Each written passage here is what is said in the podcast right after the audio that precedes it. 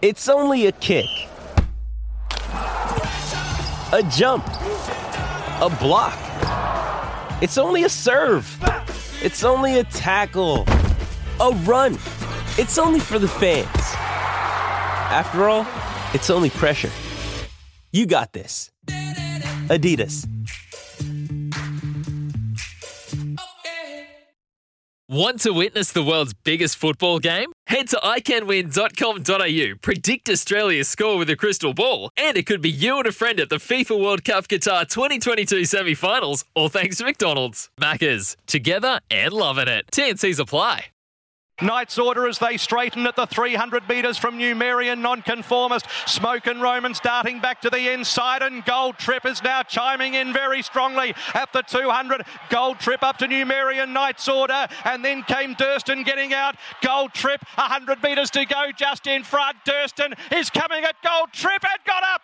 Durston has got up to win it for Mickey D from Gold Trip Photos. Absolutely brilliant call there by Matt Hill. And yep, I was on Gold Trip. Uh, but anyway, uh, well done to Durston who got the money. And well done to our next guest. His name is Andrew Hawkins. He has a range of roles inside the racing industry, thoroughbred industry, media industry, but he's also a part owner of the Caulfield Cup winner, Durston.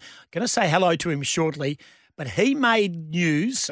he went viral because because he, he, took it so well and he was so calm and uh, was just really took it in his stride. He was watching the race in Sydney where he was working, so he wasn't even Caulfield. He was up at the Everest, and he was being filmed watching the race.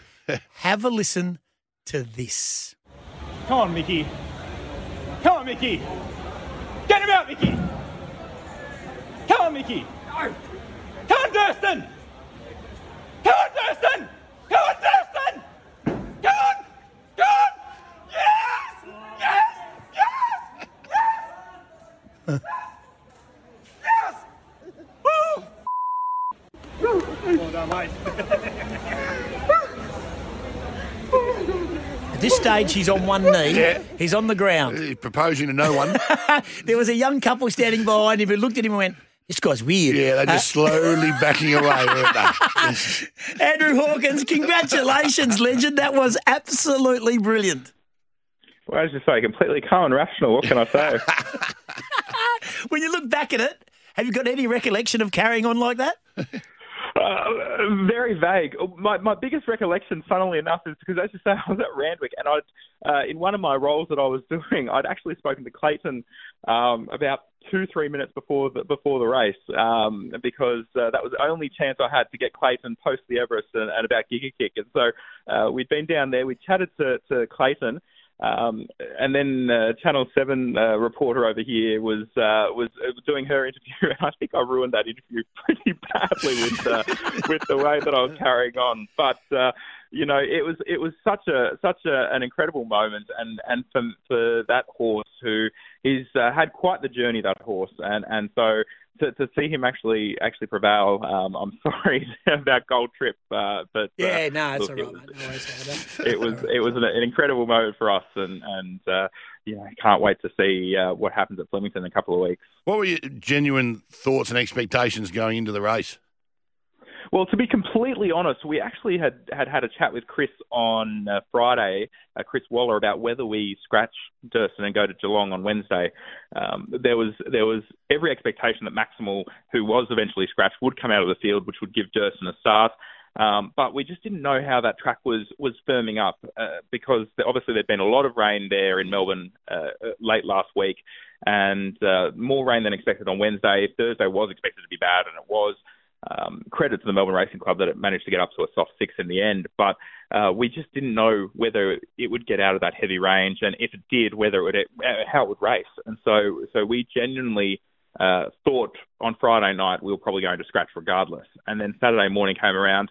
Chris made the decision. Um, the, the owners are great. They they trust Chris's judgment, and the judgment was, look, why not run? Um, hopefully, we can run fourth, fifth, sixth, and and hopefully it's that flashing light run that, that comes out of the Caulfield Cup every year, looking towards the Melbourne Cup. Um, and and to be frank, when when uh, Mickey D's pulled him over over heels, I was thinking that was still going to be the case. And and when I started screaming there, I think I was getting excited just about the fact that that he was that that flashing light run that you look for every year.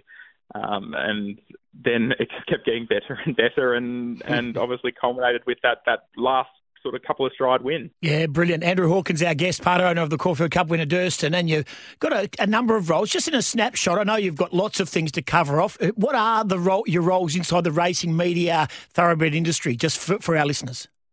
Yes, so uh, quick snapshot. Um, I, I, run my own business over here, and, and I have a number of different clients. So um, basically, four pillars to it: content, research, consulting, and also um, uh, sort of race planning um, as well with some stables. So uh, do a few different things. Um, I've, ha- I've had a number of different roles, uh, both here in, in Australia and abroad.